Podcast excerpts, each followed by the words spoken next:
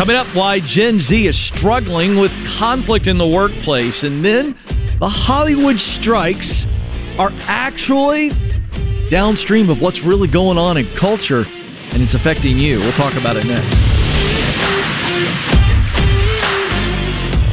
Helping you win in your work life so you're winning in the rest of your life. This is the Ken Coleman Show. All right, let's talk. Let's have real talk today, shall we? I am a father to three Gen Zers, and they're not in the workforce full time yet. I've got two. Actually, you know what? All three have done some work. Josie, our youngest, even at 14, has got a nice little babysitting business that is uh, booming.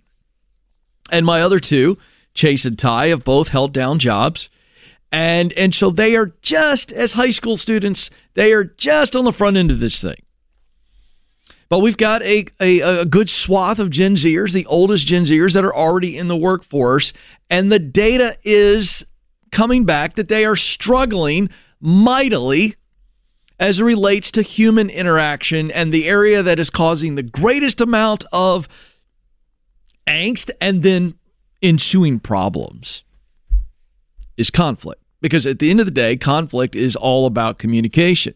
Conflict uh, is everywhere.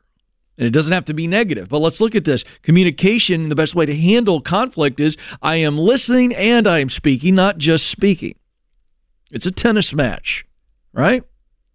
Now, here's where we stand two global accounting firms, giants, Deloitte and PwC, reported spending a lot of time and money in their organization to give their youngest employees remedial lessons. We're talking basic communication lessons. In person meetings is what they focused on, and then face to face presentations. So, this is all about basic communication. All right, so we put that piece of information right there. We'll come back to that in a moment.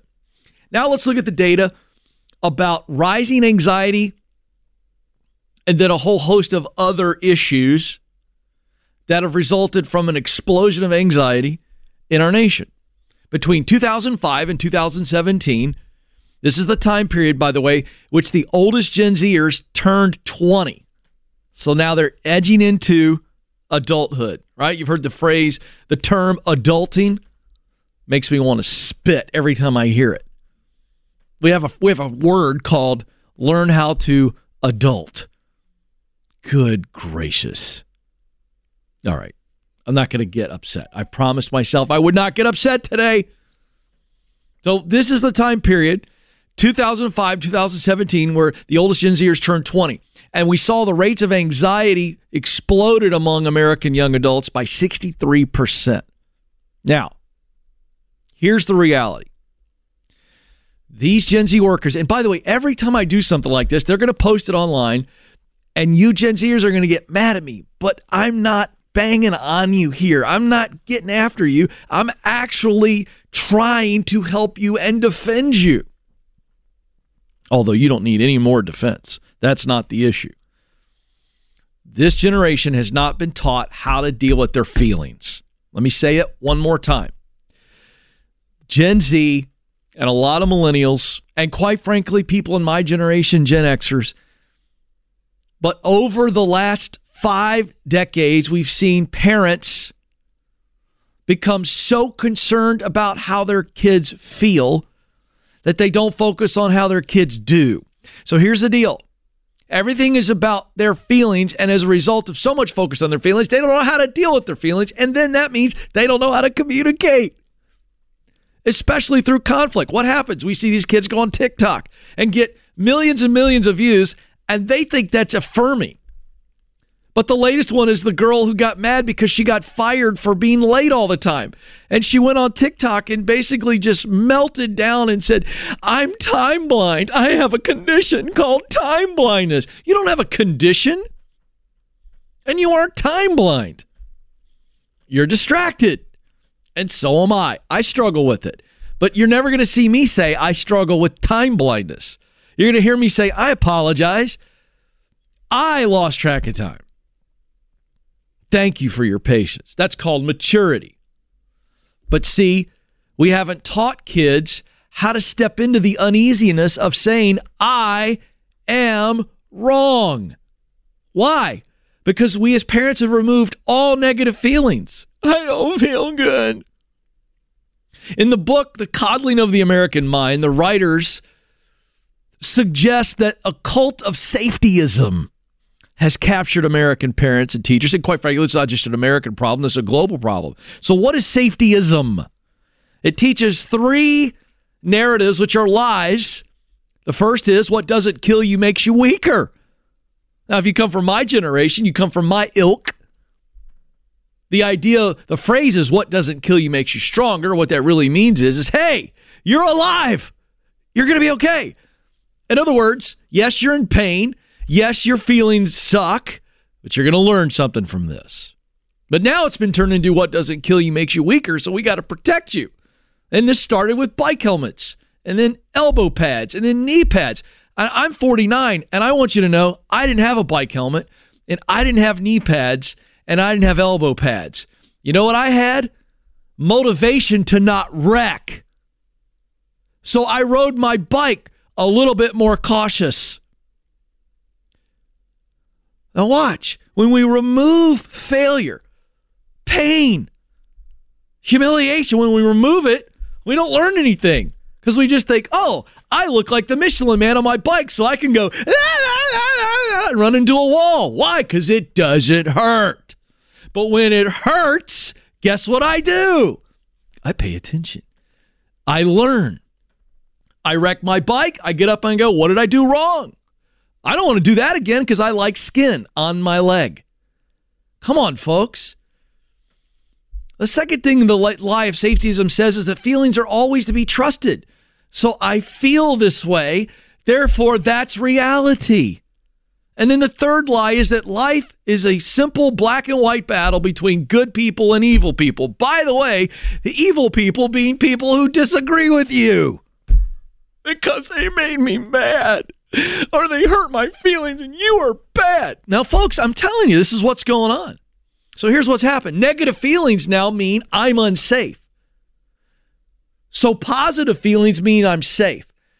And so younger generations now have become more and more fragile, and the hovering adults have jumped in to protect, to protect them from the negative feelings. So the adults have actually fostered this idea that when you feel bad, you're unsafe. So I got to swoop in and make you feel safer. So what happens? It's a it's a negative loop.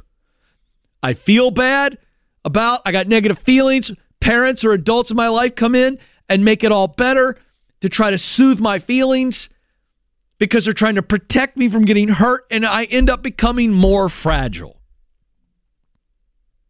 and it makes failure. Listen to me, uh, parents and adults. Listen, leaders. This generation looks at failure as devastating instead of liberating. See, failure's liberating. Every successful person I've ever interviewed, and I've interviewed a lot of them, it's that they've learned, they've grown from failure. In other words, when I learned to ride my bike, guess what? And the training wheels came off, and mom and dad didn't have to be around. I was free to ride. Failure's liberating. It's not devastating. That's why this generation is struggling in the workforce.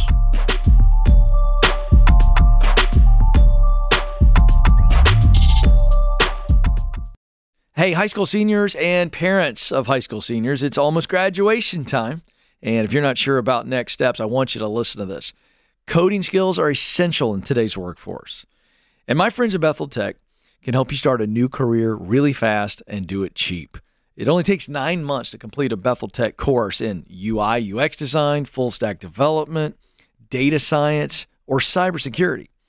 And your young person can get over a thousand hours of experience in a collaborative environment and then get placed. The average starting salary for a junior developer is $66,000. And the field is projected to grow by 22% over the next five years. Software development is a career with an enormously bright future. And right now, Bethel Tech is offering you 10% off if you watch or listen to the Ken Coleman Show and you pay cash. So go to betheltech.net slash Ken Coleman, betheltech.net slash Ken Coleman right now for details. Terms and conditions do apply.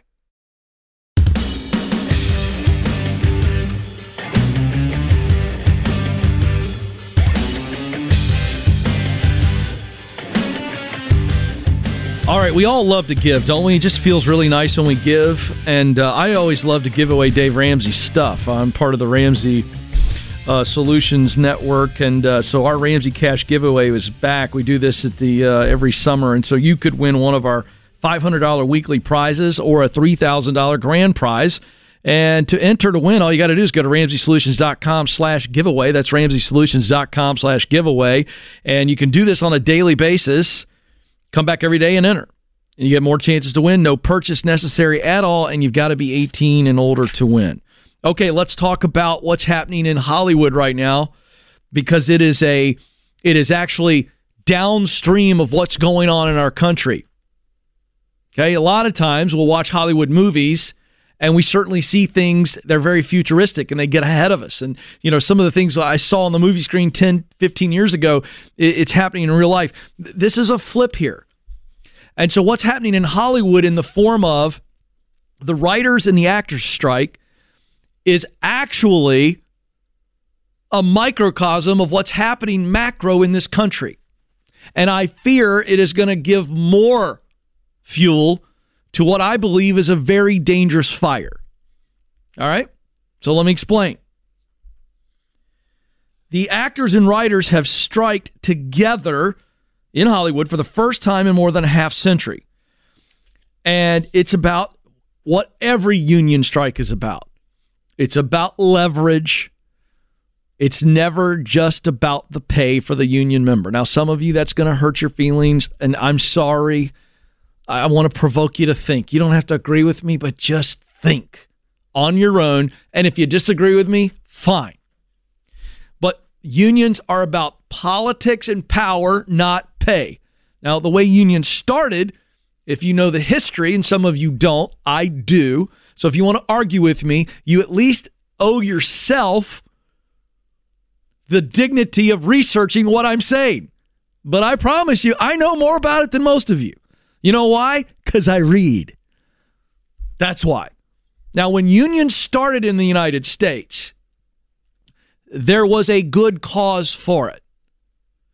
The Industrial Revolution is happening, and then we get into what is now the birth of modern work. And so there, it was very slanted towards the owners, and, so there was a good conversation about uh, uh, about what is right. Notice now the word this word's going to come up a little bit later.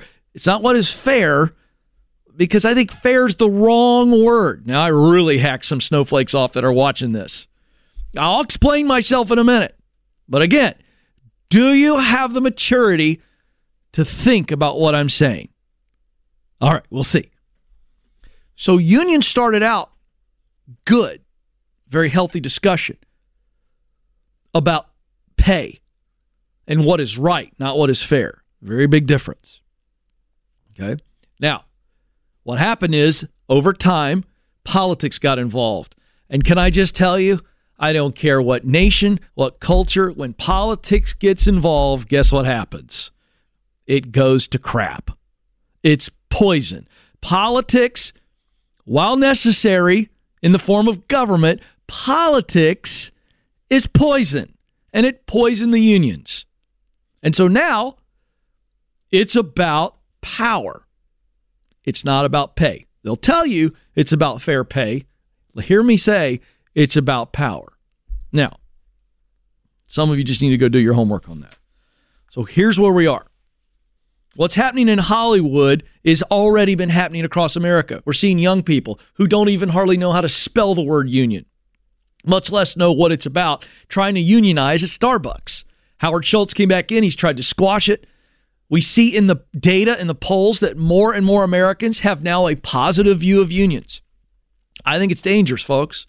I think it leads to socialism. And if you like socialism, fantastic for you. I am a guy who believes in freedom. You vote however you want to vote, believe how you want to believe, but you might as well go live in Venezuela and then come back to me after 90 days in Venezuela and tell me how that worked out. Equal pay fair pay, all that. And I get killed, by the way, on Instagram when we post this, but post away. Because because uh, because what you don't understand is is you get your emotions wrapped up in it. I think you should be paid the max that you can get paid. But I don't think It needs to be decided by political processes. I think it should be decided based on you killing it and crushing it. I am a fan of meritocracy. Look that word up. Meritocracy, meritocracy, meritocracy. I'm a fan of it. Now, if you are a fan of meritocracy, and I am, you must also deal with feelings that are wrapped around the fact that there's always somebody involved at the top who says, you know what? I think this person does a better job than Ken. And so I'm going to pay them more than Ken. And that's not fair. You're right. It's not about fairness, it's about the eye of the beholder and merit. And so if I don't like it, I can leave and I'm going to go somewhere where they value me and see me. But this idea of protesting in the workplace is got to stop. It's nonsensical. And if we don't stop it, let me just tell you something. You will see the seeds of socialism rise, and socialism, make no mistake about it, is built on economics, a fairness doctrine, and it leads to total power. It's a lie. It sucks people in. Just look it up. It starts out with fairness, fairness, fairness. So here's what's happening. This is Robert Reich, former U.S. Secretary of Labor for Bill Clinton. Robert and I don't see eye to eye on anything, but this is what he says, quoted in this Hollywood Reporter article. Is this fair? He's talking about that the CEOs of these large movie uh, production houses are making crazy money. Is this fair? He says fairness is in the eye of the beholder. Obviously, that's the one time I've ever agreed with Robert Reich.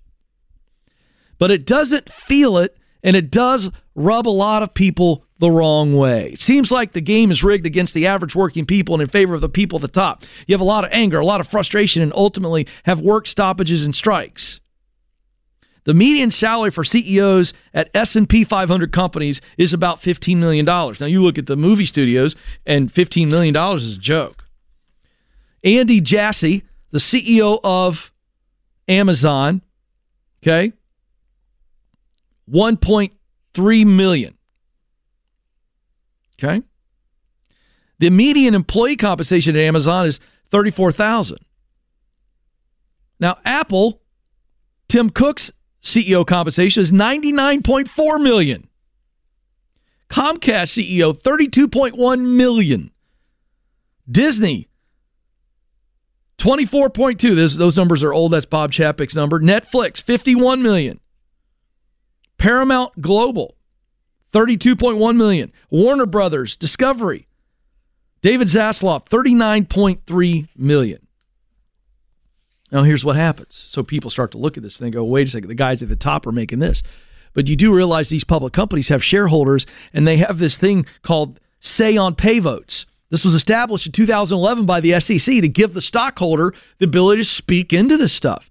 And if you look down the list, very rarely do you see stockholders vote against the pay. Why? Because if they're getting a nice stock return, they go, I like the guy at the top. Comcast overwhelmingly voted in June for their compensation package for their CEO. And so here's what's happening across the country, more and more, we are seeing a divide where we say it's not fair. It's not fair that the people running these very profitable companies are making so much money. Now, I will tell you if a CEO of a large company could take a $20 million pay cut, ask executives to do so in times that are tough. I think that's admirable. I think it should be done more. But the reality is is capitalism works. And the minute you turn capitalism into faux socialism, you're going to see the end of our economy, slowly but surely.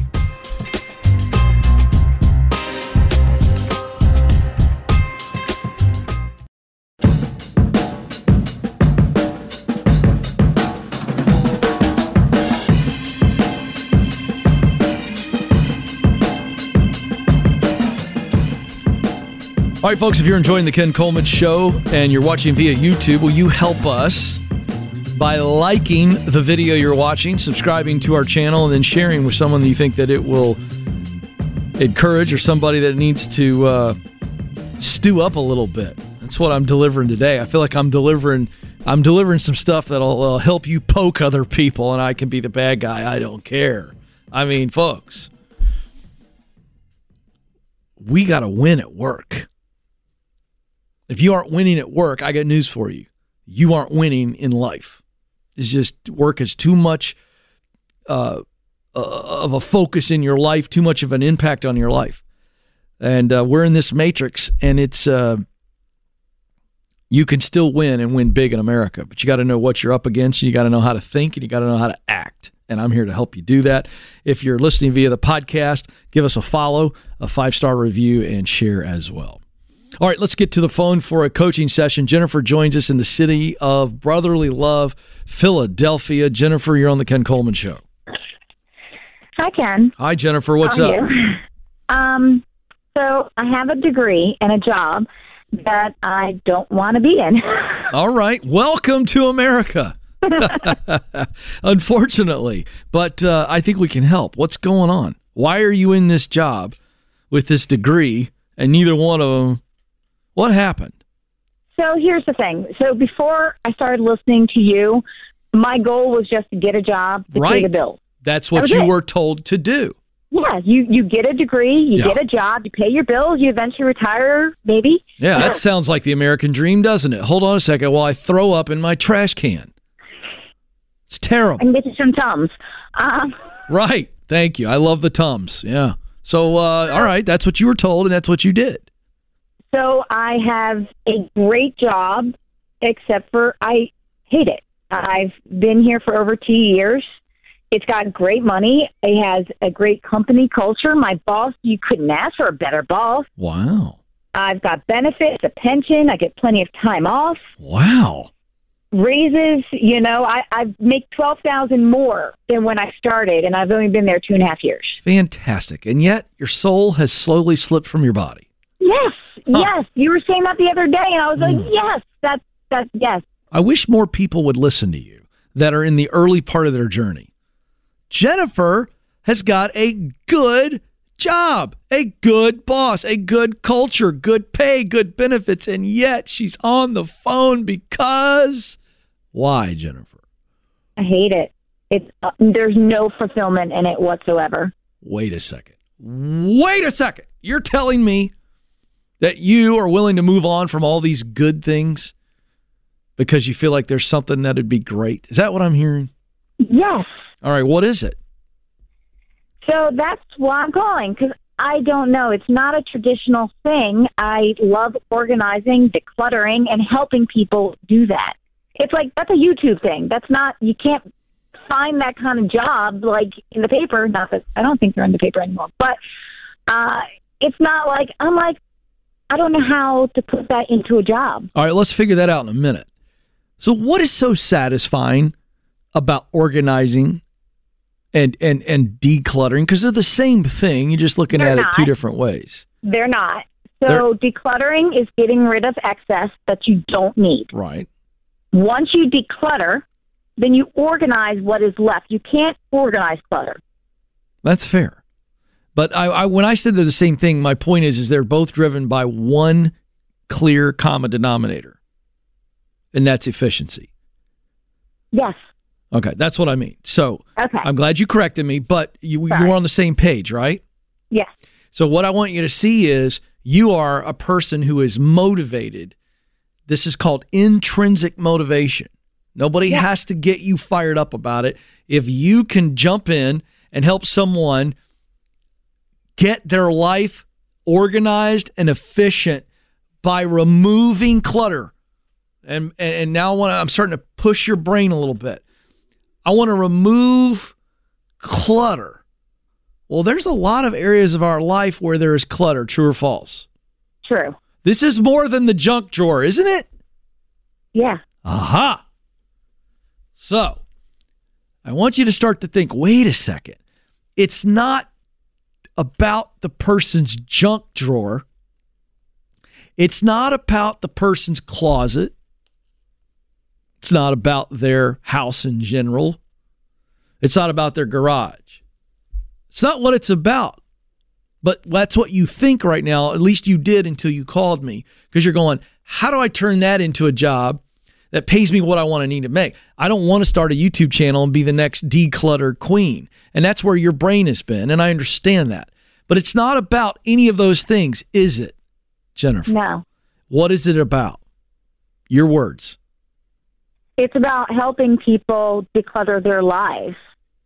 Yeah, but it's deeper. It's about freeing people to be effective. See, all that junk creates in just a, a, number of negative outcomes, correct? Correct. Yeah. So, I think you have to start looking a little bit bigger and going, now, wait a second. Where are the greatest areas of clutter? And I actually want to put another word if we can. We have a few minutes left, and I want to try to put another word on this because I think it's going to help you ideate. What's another word for clutter that gets us away from the the the usage of it that we use most of the time with just junk laying around everywhere, clothes and pencils and whatever. What's what's the real what's deeper? What's three levels deeper than clutter? What is it really? What does clutter do? hold you back. I'm not. I can't think of the right word. I don't care. Just just try. Take me on a journey. I think I know what you're going to say, but I want you to say it. What does clutter do to a person's life? What does it cause? Stress. Yeah. Unhappiness. Mm-hmm. Mm-hmm. Distraction. Distraction. Mm-hmm. Yes. See where I'm going now? You tracking Trying with? follow. Huh? That's it. I'm trying to follow. Well, what I'm doing is, is I'm removing you from just I'm going to go organize a person's closet. I want you to start to go. Wait a second. What are other areas of people's life? So let's look at this. Let's have some fun. Let's look at the areas of people's life: relational, financial, yep, professional, physical. Starting to see where I'm going. And what are the things in their life that are essentially a form of clutter. I'm going to leave it there because you've got to spend some time with this. But this is where the ideation comes from when you start to go, I don't know how to make enough money doing this. That's too in the weeds and it can get really scary and intimidating. True? Yes. All right. So we got to back up a little bit and go, wait a second. It's less about the clutter and it's more about the result.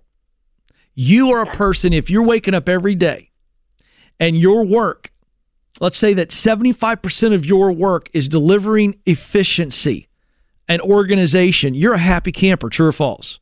100%, yes. How much of your current job that is so freaking good, but you hate it, is dedicated during the day to organization and efficiency? Zero. Tell her what she's won, Bob now, see, I know you were like, where's Ken going with this? What is he doing? He's taking me all over the place. But you see where I'm going now? Yes.